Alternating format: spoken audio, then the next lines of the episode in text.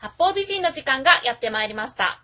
この時間は私めぐみが、超和平洋 .com よりお送りしております。この番組は音楽、美術、スポーツから、ボランティア、地域活動などジャンルを問わず、多方面で活躍するゲストを紹介する番組です。タイトルの八方美人は、韓国語では褒め言葉で、多彩多芸、彩色兼備などという意味です。さて、本日のゲストは、はい、えー、私、え、髪型の落語家でございます。え、カツラ文福の4万弟子で、みんなに揉まれて大きくなるように名前がつきました。名前を桂、金、間違えました。ポンポコと申します。よろしくお願いします。今年の目標は一皮むけるように頑張ります。はは現在ですね、あの、大阪の落語家、全体で230人いるんですけれども、女性はたったの10人しかいないんです。ですので、私、ポンポコすでに人気、議事録ともベスト10に入っています。ということで、え10本の指に入っています。10本の指が入るわけありません。3本です。え、ちなみにですね、あの、このベスト10のところまではですね、あの、桂あやめしようのネタですので、どうぞ、あの、他で言わないようにお願いいたします。ありがとうございます。ありがとうございます。また、あれですね、あの、これ、撮り直して2回目なのに初めてみたいな反応をしていただいて、ものすごい嬉しかったですよ、私。そうですか。嬉しいわー。本当に。9い位は。やー、楽だなぁ、ポンポコちゃんがいると。ね、というわけで、あの、はい今日は、よろしくお願いしよます。ろしくお願いします。大阪からわざわざ。そうなんです。ねこの、チョアヘオ .com に出たくって、百大場所を乗り継いでやってまいりました。はい。2010年最初のゲストはね、はい。よ桂ポンポコちゃんというろわけですよ。しくお願いいたします。お願いします。いやー、いい年になりそうです。ねえ、いや、私もですよ、本当に。はいいや、でも何がね、嬉しいかってね、私ね、はいこのね、チョアヘオ .com のね、他の番組はどうでもいいんですよ。イタゲラマユッキョなんかどうでもいいんですよ。このね、八方美人に出るのが、子供の頃からの夢だったんですよ、私。八方美人に出たくってきたんですよ。子供の頃から、これ半年ぐらい前にできた番組なんですけどね。えうちのおばあちゃんにね、大阪行くときに言われたんですよ。東京離れるときに。はいゆりちゃんもね、私本名ゆり子って言うんですけど、ゆりちゃんもお笑い目指すんだったら、はいぜひね、チョアヘア .com のね、八方美人に出られるような、そんなビッグな芸人になってほしいっておばあちゃんに言われてね、まさか落語家になって3年でかなと思いませんでした。夢のようです、私。おお笑いのゲスト初めてなんですけど。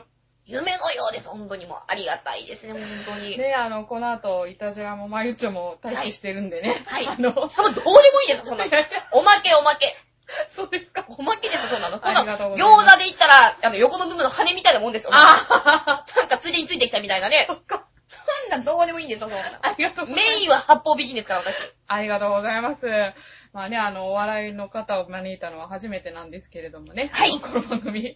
あの、まあ、ポンポコちゃんのことを、まあはいこの番組聞いてる方、知らない方も多いと思いますので、はい。あの、まあ、自己紹介今やっていただいたので。いや、私、普段はこんなことしてないですからね。普段は私、正統派ですから。あのちょっと、せっかくですからね、なんかちょっと、お正月らしく謎かけなんかさせていただいてもいいですか？あ、いきなしですか、いいですか？お正月とかけまして。え、お正月と違いますよ。なんで、あ違なんで、なんで私びっくりしました。まさか振られると思いませんでした。今度ラジオとかけませんって言おうかと思ったら、お正月とかけませんって。ラジオとかけてください。どんだけ自由なんですか、そんなん。ごめんなさい。どんだけ自由なんですか？ごめんなさい。このね、あの、八方美人とかけまして、はい。心のこもったプレゼントと解きます。はい。その心は。ええ放送やな。ええ放送やな。え、なにどういう意味？ええちょっと待って。あ、ほんとほんとほんと。あ、わかったわかった。ごめんね、ポンポコちゃん。謎かけつぶしだわ私ね、私すごい鈍いんです、そういうの。あの、これは、わざとやってるわけじゃないので許してください。私、あれですね、あの、さっきまでね、全然関係ないとこであんだけ笑ってくれたのに、こ大事なとこで笑われなかったら私が滑ってるみたいじゃないですか。ごめんえ実際、実際滑ってますけど、ごめんなさい。かしいわーこんなヒューチプレイ初めてですよ、私。いごめんなさい。や、私ね、あれですよ、さっきみたいにね、10本の指が入ってる、えー3本です。そんなこと言ってもね、全然恥ずかしくないけど、これ真っ赤になっちゃいますよ、私。あれ、いやいやいや、わかんないけど、恥ずかしいわ、真っ赤ですよ、これ。ごめんなさ私、こんな恥ずかしい目受けると思わなかった。おばあちゃんごめんなさい、私まだまだでした。い。いや、うまいです。早かったわ、八方美人出るの。いや、いやうまいうまい。そんなね、傷口に砂糖塗っても痛いもんは痛いんですよ。塩じゃなければいいと思って、砂糖塗っても痛いんですいよ。やいや、ごめんなさい、なんかね。大丈夫です、も大丈夫です。ご、ごめん。いやいやいや、今年1年反省しながら。何かあるたびに、失敗するたびにね、あ、やっぱりあの時に出花くじかれたからだって思うだけなんで、全然大丈夫ですよ。気にしないでください、本当に。ごめんなさいねいいです、いいです。あの、もう普段からこうなんですよね。あの、録音する前からはいずっと笑わせていただいてね。いや本当にお笑いって天職なんじゃないかなと私は思いますけど。ありがとうございます。まあ、いいことまとめていただいて、本はい当に、天職の割にはね、大事なところで滑ってしまうというね。根 に 持ってねっちゃんねっちゃんときますよ、今年ね。る でね、あの、そんな、お笑いが天職のポンポコちゃん。はい、ありがとうございます。はい。あの、お笑いを目指したきっかけとかがあれば教えてほしいんですけど。そうなんですよ。いや、私ね、普段からね、こんなことやってるわけないんですよ。普段私、正統派ですからね、これ言いますけど。ええはい正統派なんですけど、私もともとね、あの、小学校の時に、はいあの、いじめを受けてまして、うんうんで、友達が全然いなかったんですよ。うん。それで、あもう、もう一層ね、生きてても意味がないから死んでしまうかなと思った時に、うんテレビを見て、それで、その時やったのがね、吉本新喜劇の狭間寛平さん。狭間寛平さんもみんなにこう、いじられていじめられてたんですよ。うん。で、いや、私も大きくなったらこんな大人になるのかななんて思ってたら、うんうんその、狭間寛平さんがみんなに愛されてねもう、いじめられるんですけど、こう、いじめられるのと違うんですね。いじられてるんですよね。はいはいで、みんなに愛されてね、あったかい空気で、うんで、わ、こんな大人もいるんだって思って。うんで、その時はね、お笑いっていうのが分かんなかったから、うん後になってそれがゲイだっていうのが分かったんですよ。うんで、それを見てからね、うわ、こんなにすごい世界があるんだなって、ものすごいこう、心惹かれまして、それからもうずっとお笑いに憧れて、ね芸人になりたいと思ってね、な、もうなったわけなんですけれども。はい。い。いじめられてたのっていうのは、小学生時代とか？えっとね、私、あれですね、あの、保育園う、ん小学校、中学校、高校1年と。あ、そうなんだ。そうですよ、もう。長いな長か16年間ずーっとですよ、16年間ずーっと虐げられて、あー。虐げられて生きてきたんでね、あー、なんか、何がおかしいんですよ、そんな。あれ、お笑いになりたいきっかけって、ほら、NHK で、はい前、あの、ポンポコちゃんが出た、あ、あの、見ていただいて、はい黒板がありがとうございます。はい、はい、はい、はい。あのはい時には何て言ってたんでしたっいや、あの時も同じようにけ はい。話してましたよ、私。あそうでしたっけ？同じように話してたと思いますあーそう。なのか。で、とにかく、あれです、はいその、コンプレックスを武器にできる世界がこの世界だと思ったからお笑いをやりたかったんですっていうのを言うのに40回取り直してたんですよ。あ とにかくあの、ちょっとね、あの、ポモコさんね、話が抽象的でよくわからないんで、もう一回いいですか？私も、一応ですよ、この喋るのが仕事なのに話が抽象的って。もう、全否定ですよ、いい規制に。40全回。否定ですよ。えーと思いまして。え？これで40回話し直して。それで、要はね、私、あのコンプレックスを武器にってことを言いたかったんですその言葉が出なくって、それを言うためにですね、もう本当に。40回。40回ですよ。大の大人の1日を使わせてしまいました、私。3人がかりでね、もういい加減にしてくれよって顔されますね、こうやって。僕ね、あの、もうすぐあの、お腹から声張ってもらっていいですか？なんてマイクの人に言われて。だんだん落ち込みますよね。あー、いい、いい、ひょもひょも加減が出てると思います、テレビの中で。ものすごい、テレビの中ですっごい私、ひょもひょもしてるんですけど、いやいや、なんか、ね、ちゃんと堂々と。本当ですか？あの時も開き直ってる時でも、もう、いい加減にしてくれって顔です、あれ。そうだったんだ。でも1時間ぐらいのね、ほんと特別番組でしたよね。30分、30 30分分だったと思います。はい。すごいな、ポンポコちゃんと思いながらね。ありがたいですね。うんでも本当に、そんなはい特集していただいて。うんでもあれ本当はね、今だから言うんですけど、はい後輩の女の子のサロメさんって子がいいんですけど、はい本当はサロメさんが撮りたかったんですよ。あ、そうなんだ。でサロメさんっていうのは、その、あやめ師匠っていう、あの、この間、商店に出てた、あの、お師匠さんのお弟子さんなんですけど、うんその、女性同士の、女性の性関係を取りたかったんですけど、うんあの、吉本なんでストップがかかって、あ、事務所が違うんだ。そうそうそう、吉本だから、なんかとに、吉本どうしてくれってなったら、まあいろいろスケジュール的なことだとか、うんまあまあいろいろあって、うん今回難しかったんですけど、だったら私がフリーで。誰の援護もなかったので、撮らせてもらえるっていうので、もう好きなように撮っていただいて。あー、そうなんだも。うラッキーでした、そういう意味では本当に。いい宣伝になりました。あー、確かにね。はいあ、でも今フリーっておっしゃいましたけど、はいポコちゃんは、あの、桂文福師匠についているんじゃないんですかね？そうなんです。あの、文福についてるんですけど、でもはい落語家っていうのは結局個人商売みたいなもんなんで、それぞれが、はい、自分の事務所を持って、やってるような形なんですよ。だけどあの、大きく、大阪の場合は吉本工業と小菊芸能に分かれるんですけど、はいそれ以外の方たちは、ほとんどフリーでやってるのが多いですね。あと、米教事務所と、あのあー3つぐらいですかね。あの、落語家だったら。はい。あとはみんな個人商売で。そうなんだ。はいなんか、事務所みたいな感じではないわけなんですね。でも、強いて言うんだったら、あの、私、この、うちの師匠がやってる文福落語プロモーションっていう、はい。あの、事務所があるんですけど、うんまあ、そこの所属にはなるんですけど、うん言うてもまあフリーみたいなもんなんですよ。あ、そうなのか。フリーみたいなもん、だからもうほんと取り放題ですよ。あの、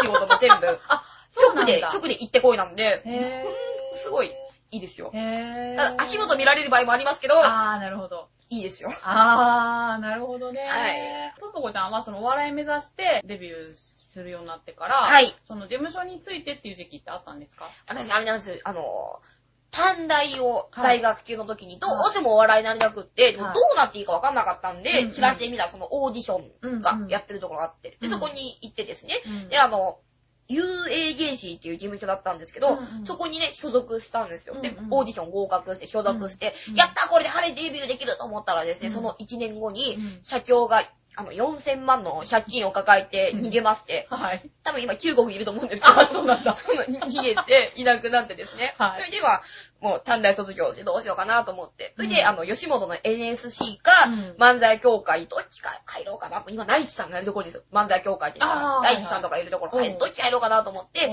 で、えー入学金のかかんない漫才協会の方入って、うんうんで、あの、東京太夢子をしようっていう師匠にお世話になったんですけれども、うんまあ、私がちょっと、まあ、しくじってしまいまして、あ、しくじっちゃったんだ言うこと聞かなくてですねそれでまあちょっと離れてしまって、漫才協会を離れて、うんで、その後結婚したんですよ。うんで結婚あ結婚したんだ。結婚しました。そっか。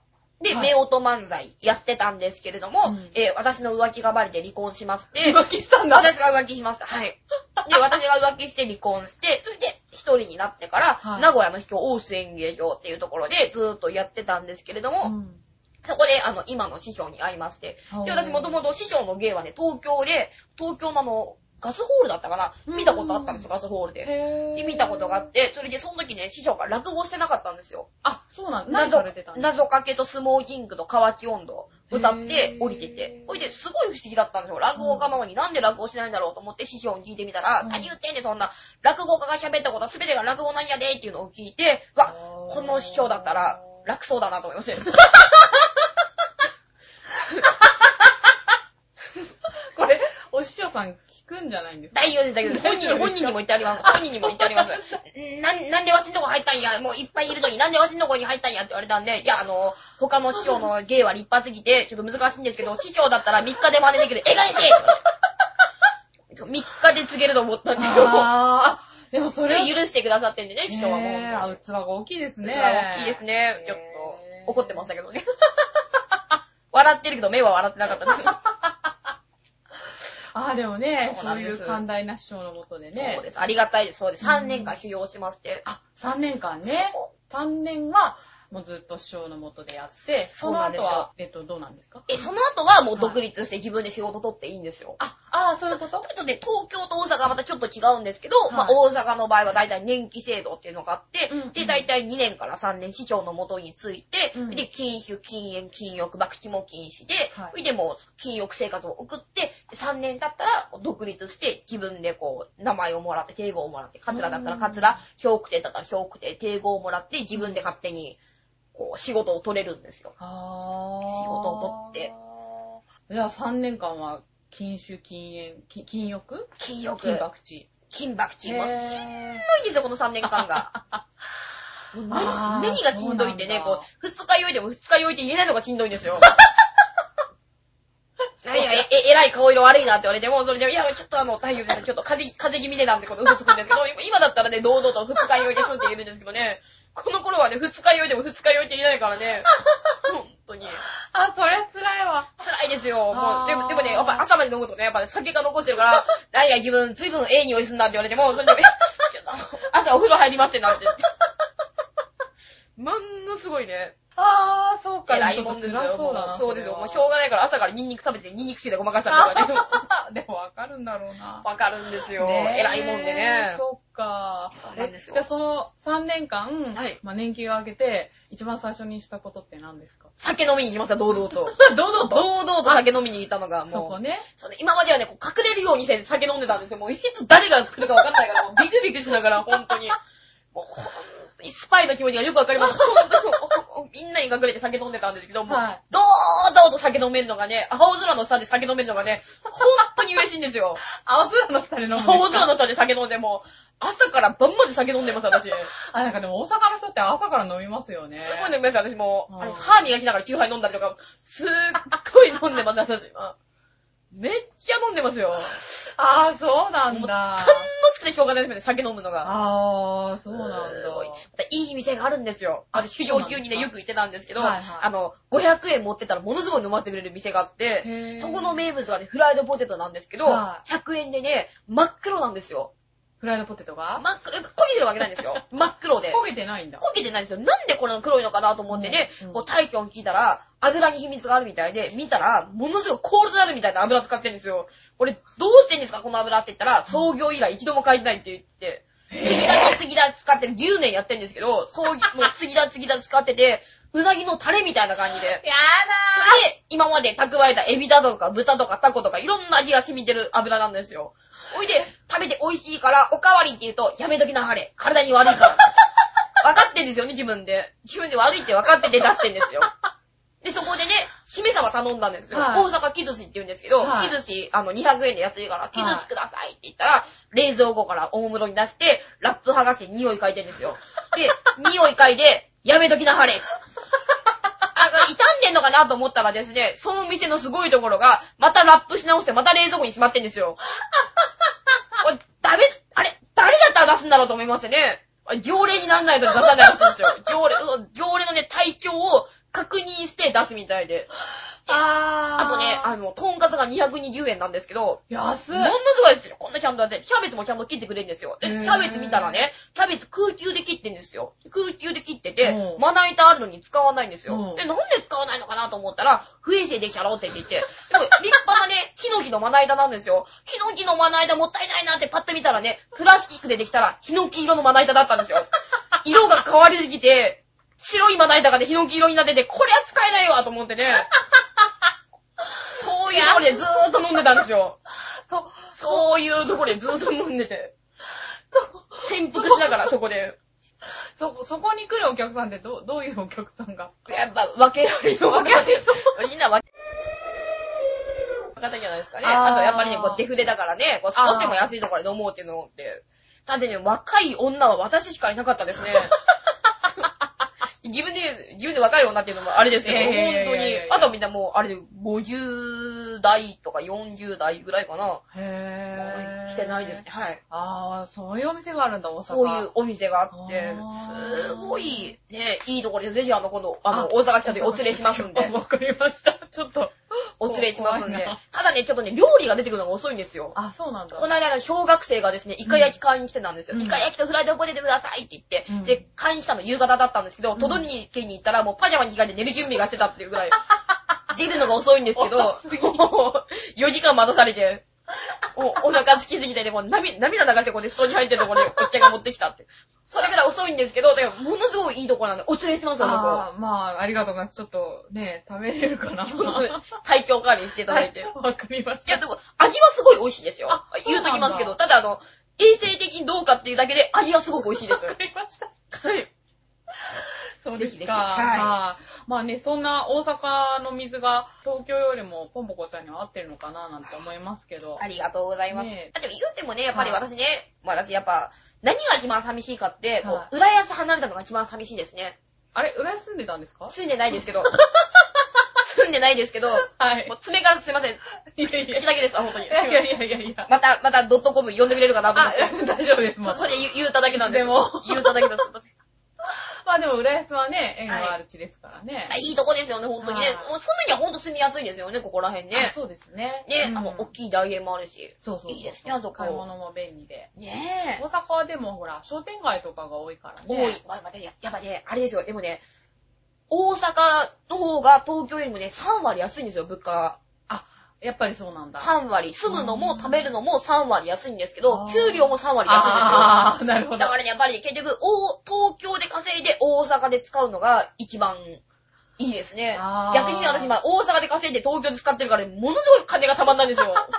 ひどいことになってますよ、本そうですか。当に。よく年越せたなって自分で思いますもん。あー、ねでも、お笑いの人のね、下積み時代とかって、ね本当に生活苦しそうですもんね。ひどいもんですよ、本当にう。みんなにたかってね、みんなにたかっても、ちょっとずつおごってもらってね。あーでもね、なんかそうやって、周りの人からすごく可愛がられるし、応援されるし、そう、なんか聞きたかったんですよ。ありがとうございますもうな、なんかすごいはい愛されるな、いや、もう、ありがとう。そんな言言うていただいてありがとうございます。えー嬉しいわ。ねえ、だから本当、にゆ夢を叶えてますよね、それ。ありがとう。でもね、それで問題、一つ問題があってね、はそこなんですよ。みんなにね、愛されてみんなに可愛がられるんですけどい。ね、若い男にはモテないん ですよ。ここですよ。これね、子供にも人気があるんですよ。自分で言うのもなんなんですよ。うん私わかる子供には人気があるんですよ。うんおじいちゃんおばあちゃんに人気があるんですうんよ。うんうん。なんで若いところが来ないかと。わ若い男何歳から何歳ぐらいまでを指すんですか？二十歳から50までですね。二十歳から50まで？ご ?50 も若いうちなんだ。若いですよ、そんな若いですよ。年金もらう前までですよ。年金もらった途端にね、みんな手帳持った途端に優しくなるんですよ、私に。そうなの年金手帳がないとね、なんであんなに。いっぺん言われたのがね、あの、50代後半ぐらいの人かな、はいあの、君が僕の娘だったらね、もう殴ってるところだよって言われたことがありましたよ。どういう意味なのかなと思ったんですけどね。どういう意味なのかなと思ったんですけどね。ただまあ、愛情はない、まあ、愛まあ愛情あるがゆえの言葉だと思うんですけれどもね。ただその、愛情が性的な愛情とは違う愛情だと思うんですけれども、なんかね、好かれないんですよね。あー。なんでだろう。そうなのかな。なんでだろうな。うん。でもね、そうやってみんなから愛されるっていうのは。ありがたいですね。うん。本当にもうみんなに支えられてね、うん。私も一番辛かったのがね、ご飯食べられない時にね、うん。あの、ちょっとでもお腹膨らまそうと思って、うん。もらった、ビンゴ大会でお米もらったんですよ。はいはい。お米もらって、うん。それを、あの、おかゆにしたら、うん。増えるじゃないですか。あ増え増えるから、あの、2合のお米を3合のお水で炊いて、柔らかくして、こう、パーッと食べてたんですよ。うん。で、こう1回目はいいんですよ、ほかほかで。うん。で、でも、そのまま保温しといたら、なんかまあ、美味しくなくなっちゃうから、うん。こう、切ってね、うん。電源を切って、うん。それで、あの、電子レンジがないから、うん。お鍋に移してね、うん。温めたらね、うん。海苔になっちゃったんですよ。あー海苔なんですよこうでこれふやけすぎてね。ふやけすぎて、そうなんですよ。で、うん海苔をね、食べてる時の虚しいこと、虚しいこと。虚しいこと、虚しいこと。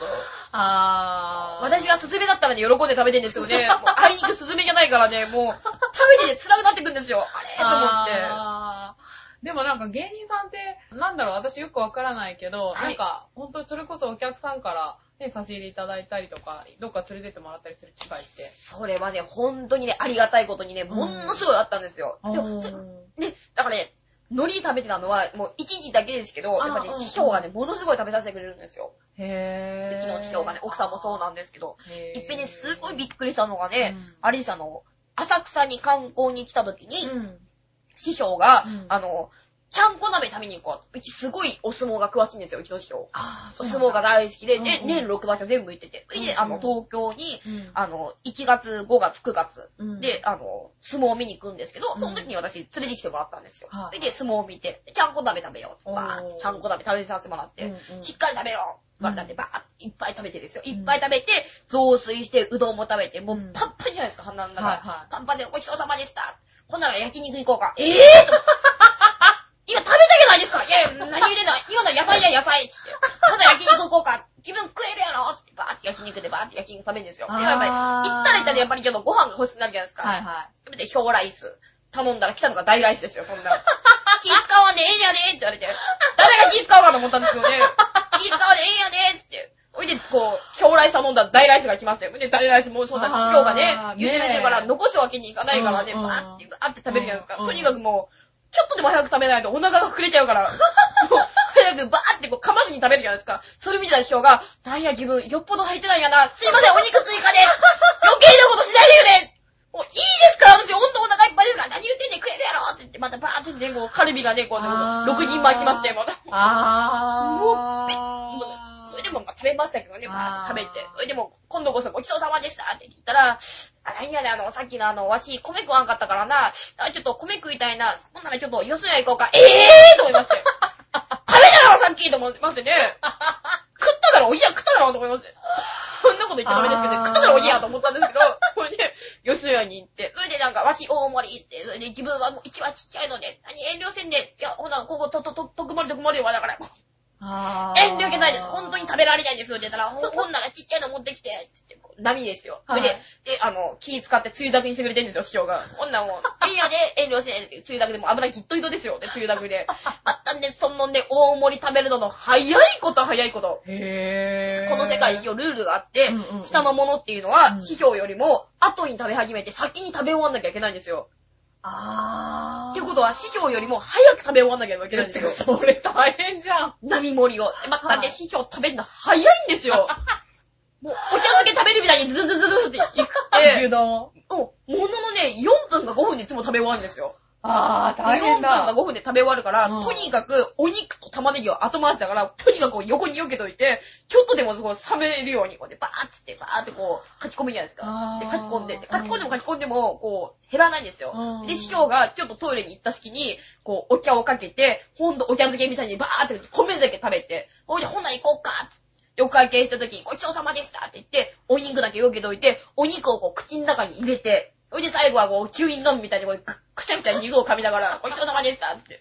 自分飲んでええやでって言って、もう飲み込みやって言われても、いや、もうちょっとこの肉の後味を楽しみたいですって言って、ずーっとこう、くっちゃくちゃくちゃくちゃ。またその時ね、飲み込めないんですよね、肉が。あー、お腹いっぱいで。ここまで、顎まで来てるんですよ。顎まで来てるからね、飲み込めないんですよ。あー。一口が飲み込めなくって。それで結局口入れたまま、それで、いや、ほんならわ、あの、わし、ホテル帰るから、ほんなら、ほんならまたな、って師匠がバンってタクシーに乗り込んで、うんありがとうございました。おじいた瞬間に、今のところ全部バーッと出てきまして、こう、マーライオンみたいにこう、腰折っちゃダメですよ。胃の部分にね、腰があるからね、折った瞬間にブワーって出てきまして、あ いろんな色が出てくるんですよ。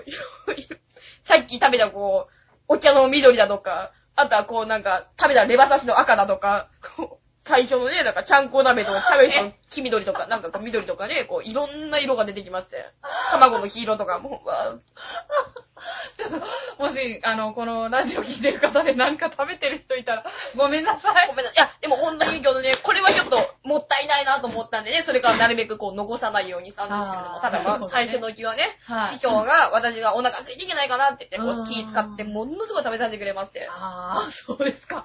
もうおかげさまで15キロ太りました、本当に。あー、15キロ？15キロ太りました。あー、そうか。まあでも、そこ、それだけ食生活が変わればね。ねえいやー、ちょっと本気で心配しちゃう。かわいそう。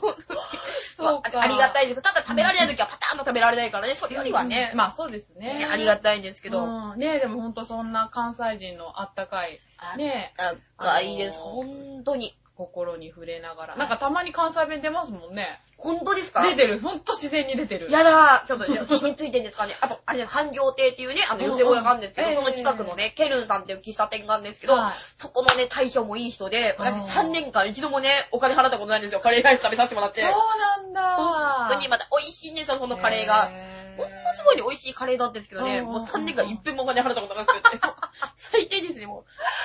いやいやいや、ねえ、でも、それだけ周りのありがたいです。から。あと、あと、アジイチのたこ焼き屋さん、これもね、ラジオでね、こうあどうぞどうぞあの全国で大丈夫ですよね。はいアジイチのたこ焼きさんも、一緒ですよ。ものすごい美味しいんですけどねあ。そうなんだ。一遍もお金払ったことないんですよ。一遍もお金払ったことないんですけどね、ものすごい美味しいですよ、これ。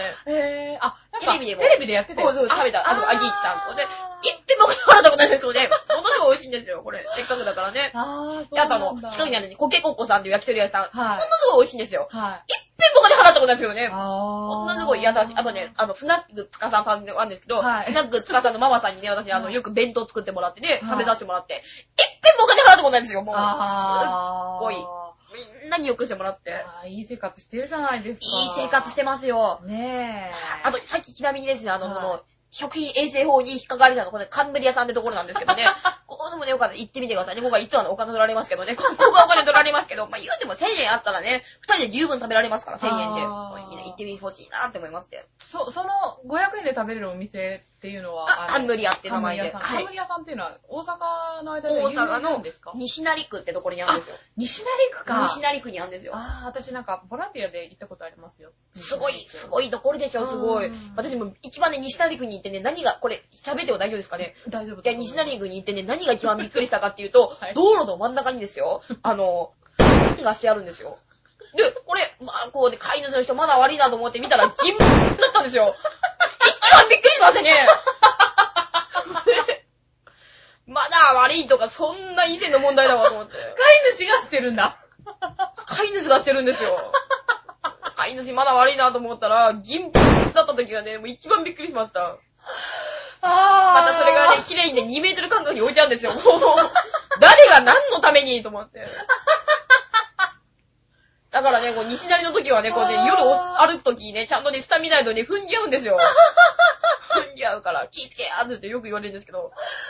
あー、そうなんだ。怖い怖い何よりもねそうですよ本当に靴を下ろす時はね、気をつけてくださいね、西成区で。あーわかりました。またね、ディープな大阪のお話ですね、それえは。、あんまりいいとこもいっぱいあります。そんなとこばっかりじゃないんですけど、ただそんなところが多いってだけでね、そんなとこばっかりじゃないんですよ。そんなとこばっかりじゃないですけど。はい。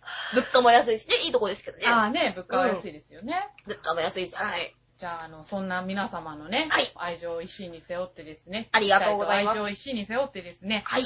今年の目標というか、目指すところなんぞお話ししていただきたいんですけれども。実はですね、ちょっとあの、手前ミスのは宣伝になってしまうんですけれども。あどうぞどうぞ、どう。ぞえ、実はですね、はい。来たる1月の15日、はい。金曜日にですね、はい。えー今までこの3年間修行してきた集大成といたしまして、はい。浅草にございます木馬亭というところで、あの、凱旋公演をおー。することになりまして、はい。え。ーはいえー、夕方6時半から、はいえー、ポンボコのほんまに化けるんかいという、はい。この会がありまして、それであの、先ほど話しました、あの、ええたくさんご飯を食べさせてくれる、はい。私の師匠、桂文福と、はい。あとその、東京時代にすごくお世話になった、東はい。京太夢子師匠という、もうこれもう、味のある夫婦漫才の方で、NHK のですね、あの、はい。漫才大会にも出てます。おー、そうなんですもか。う、すごい味がありますよ。東京太夢子師匠。それから、はい大阪から来ます、千代康師匠という福和術のですねう、ん。お師匠さん、川上昇先生の門下なんですけど、その、お師匠さんと、あとあの、私がですね、あの、私の兄弟子の桂茶釜兄さん。はい。で茶釜兄さんも二十何年やってるんですけど、あとですね、私がもう東京時代に片思いしてた、もう片立川吉光お兄さんと。そうそうたるメンバーで。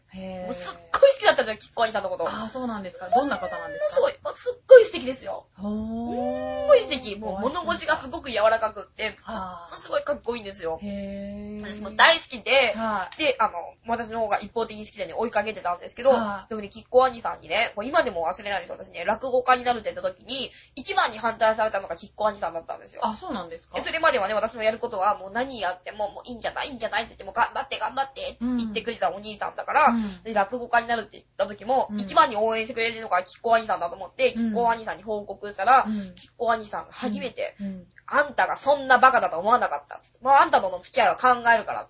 あら、そうなんですか。で、まあ、すごいショックだったんですよ。で、うんうん結構兄さん曰く、うんなんか、僕らをね、そうやって落語家としてね、で、それまで私漫談家だったから、で、漫談家と落語家でこう交流があって、はいでいろいろね、こう交流してたけど、うん僕らをね、そばで見てて、もう、そんなに簡単になれる仕事だって思ってたって思うのがすごく悔しいし、で君はね、そこら辺の機微を分かってくれる人だと思ったから僕は付き合ってたけど、もうはっきりね、そんなんだったらもうあいつもこいつも好きだから、もう悪いけどもう、ちょっと、関係を切るみたいな言われて、すっごいショックだったんですそれはショッよ。クだわ。で、その東京でね、落語家になって一番最初に両国亭ってところで書いてあったんですけど、うん。で、キッコ兄さんのこと大好きだから、うん。ゲストに頼んだら、うんいやまあ別に仕事だから行くけど、うん。ああんたが落語やんの？ままあいいけどね、で、も、すごい言ってて。私もうすごいショックだったんですよう。んそれで、まあとりあえず、まあ1回目の時は漫談家だから、1回目は漫談やって。で、うん2回目の出番の時に着物着てうん、初めて落語やったんですよ。東京で。うんギュッとくって落語なんですけど。うん。で、まああれ初めてやって。それをキッコ兄さんが袖で見ててくれて、ギュッとく。うん、で、終わって、まあまあまあ、シーンだったんですけどね。シーンで終わってうん、で、で、楽屋に戻ってきたキッコ兄さんが、うん。見たよ、今のギュッとく。うん。誰につけてもらったのえ？文福師匠文福師匠につけてもらったのに、あのギュッとく。あのギュッとくひどいもん、はっきり言っても、最悪だわ。もうやっぱね、あれだ、無理があんだよ。関西弁をね、東京弁に直したって無理があんだよ。あんなギュッとくやったらもう最悪だわ、ひどいわ。えー、もうあんなギュッとくやってても考えられないわ。だから、落語の稽古は、俺んとこに来いよ。キッコおじさん こんな積んでるだわと思いますよ。稽古は俺んとこに来いよ。あドツンデレですよ、私ー。も。あー。手放したくなかったんだね。すっごいもう、びっくりして私もう、鼻出てしまいましたね。エラツンデレですよ。でそのツンデレのキッコ兄さんに、こう、3年経って、もう修行が明けて、で、うん。一応ね、今回、紀州っていうネタなんですけど、ネタ殺しでね、今回も初めてなんですけど、うん。まあ、言うても、あの頃よりは少しはマシになった自分があるじゃないですか。3はいはいはい年間経って。うんそれをね、やっぱ、キッコー兄さんにうん見てほしいと思って、今回のゲストもキッコー兄さんに。あー、なるほどね。ドツンデレですよ、ドツンデレ。ドツンデレだ。どうしようもないよ、そっかあの落語。そっかだから、稽古は、俺んところに来いよ。そっかそっか。今まあね、でも忘れないですねね。忘れられない言葉ですね。はい。そう大好きなお兄さんで、ねえ、じゃあそんなポンポコちゃんのはい。思いの詰まった。思いの詰まったこの落語会。はい。で、あの、実はですね、これですね、このね、機動性がちょっと高いんですけれども、はい。これね、わけを話しますと、はい。前売りが2500円、うん。当日3000円と、うん。今までの回に比べて高いんですけれども、うん。ただ今回ね、小屋が大きくなったのと、うん。お秘書さんをね、とあの東京に大阪から呼んでますから、うんうん。交通費うん。かける、うん。えー宿泊代かける小屋代かけるチラシ代かける打ち上げ代、うん。えー、もろもろ諸経費、手拭い代、いろいろ諸経費考えて、うん。で、例えば2500円で、100人入ったところで25万の赤字が出るので、私は1個も儲けてないですから、それだけ分かってくださいね。1個も儲けてないですから、こいつ色気出しやがってなんて思ってるかもしれないですけど、1個も儲けてないですからね。そっかじゃあちょっとね、もう皆さ新年助け合い運動の一環として、本当によろしくお願いいたします。ん。ねえ、じゃあお時間と興味のある方はぜひね、ね、よろしくお願いいたし足を運んでいます。ただいて、チョアヘオのあのホームページのね、イはいベント欄の方でも、あのはい紹介させていただいてますので、頼みます、お願いします。もうはい一つも儲けてないですからね、私。も、本当に。ねえ、でも豪華メンバーで、ね、もしかしたらですね、この回が終わった途端に私と連絡取れなくなったら、そういうことだと思ってください、本当に。でもね、あの、ポンポコちゃんの寄せっていうか、漫才は私は1回見に行って、あと寄せも1回見に行って、はいあ、3回かな ?3 回見に行って、大阪でも1回見たんで、やっぱりすごく上手になってるんで、どんどんどんどん、えーどんどんどんどん良くなってるから、また、えねー、今回はきっと前回よりもレベルアップして、本当ですか？いやー、うん嬉しいわ。ありがとうご面ざいます。白い寄せが聞けるんじゃないかな。私がね、ダメでも、まあ、他の人がもう全部笑い取ってくれますからね。最最後なんですけどね、最後出るんですけど。あー、鳥なんだ。うわーこれで、自分の回ですもん、そんな。金出してるからね。金出してるからね。それぐらいさせてもらわないので。そうですよね。金出してるからね。いやらしい話ですよ、いやいやいやいやいやこれやらしい、本当に。ねでも現実問題ね活動していくにはね。最後の最後に私のもう人間性が暴かれるようなこと。でもやっぱね、お金の話が一番汚い部分が出ますよ、これね。いやいやいやいやいや。やらしいわ、ね本当に。よあの、リスナーの皆様、ぜひよろしくお願いします。ろしくお願いします。本当にお願いします。本当にお願いします。マジでお願いします。じゃあ、あの、時間の方もやってまいりましたので、何か最後に言い残すことあります？謎かけとかでもいいんで。いや、もういいです、もう。あもういいですか？さっき散々やけどしたので、もう。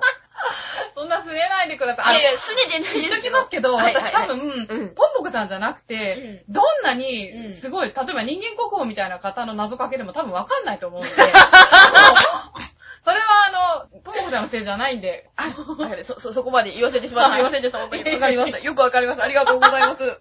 もう全部お落ち込んでないので。はい、大丈夫ですか？ありがとうございますあよかったです。いや、またね、あの、次回も出させてほしいなと思いまして。もうぜひぜひぜひぜひ、いつでも、はいはい、首を長くお待ちしてますので。首を長くお待ち。あれ？お待ちしますね。首を長くしてお待ち。い 私、日本語下手なんです。ごめんなさい。や、そんなことないですよ。あの、喋るのも上手じゃないんで、ごめんなさい。まだ何を、何をおっしゃいますやろ、本当に。何をおっしゃいますやろ。いや、ほんとね私、、真顔でしたよね、今。そんなことないですよ。恥ずかしもい。どうもすいません。ういやいや、何をおっしゃいますやら、もう、本当に。また今年も一年もよろしくお願いいたします。よろしくお願いします。よろしくお願いいたします。はい、じゃあ、というわけで、どうも今日はありがとうございました。ありがとうございました。